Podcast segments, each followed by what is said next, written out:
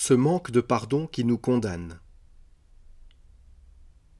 Tout le monde connaît cette histoire de paille et de poutre et lui donne une dimension morale. Qui es-tu pour juger, toi qui mériterais d'être jugé plus sévèrement?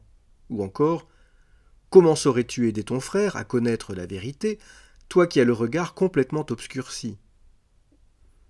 Ces deux lectures sont insuffisantes. Elles tiennent peu compte du réel, puisque d'une part, être pécheur n'empêche pas de reconnaître le péché de l'autre, les prêtres qui confessent le savent bien, et d'autre part, être ignorant de Dieu n'empêche pas de transmettre la foi, toutes les catéchistes vous le diront.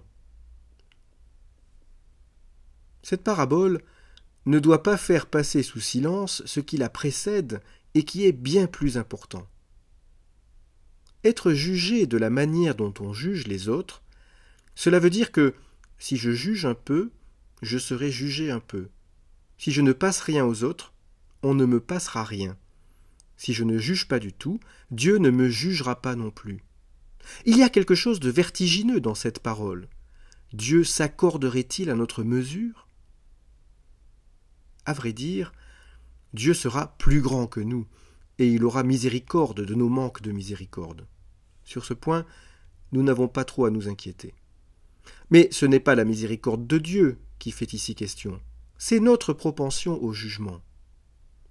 Par exemple, au jour du jugement dernier, nous espérons cette miséricorde de Dieu pour nous-mêmes, mais l'accepterons-nous pour ceux qui nous ont fait mal, les assassins, les tortionnaires, les violeurs, les tyrans?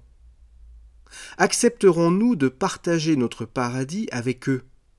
Ou bien comptons-nous plutôt sur le jugement divin pour les châtier et les envoyer au diable? Si nous n'acceptons pas la miséricorde comme pivot de la justice du royaume, et que nous lui préférons le jugement, alors nous ne pourrons pas entrer dans le royaume. Non pas parce que Dieu nous en refusera l'accès, mais parce que nous-mêmes n'accepterons pas d'y partager la miséricorde que Dieu accorde à tous. Voilà comment notre jugement nous condamne.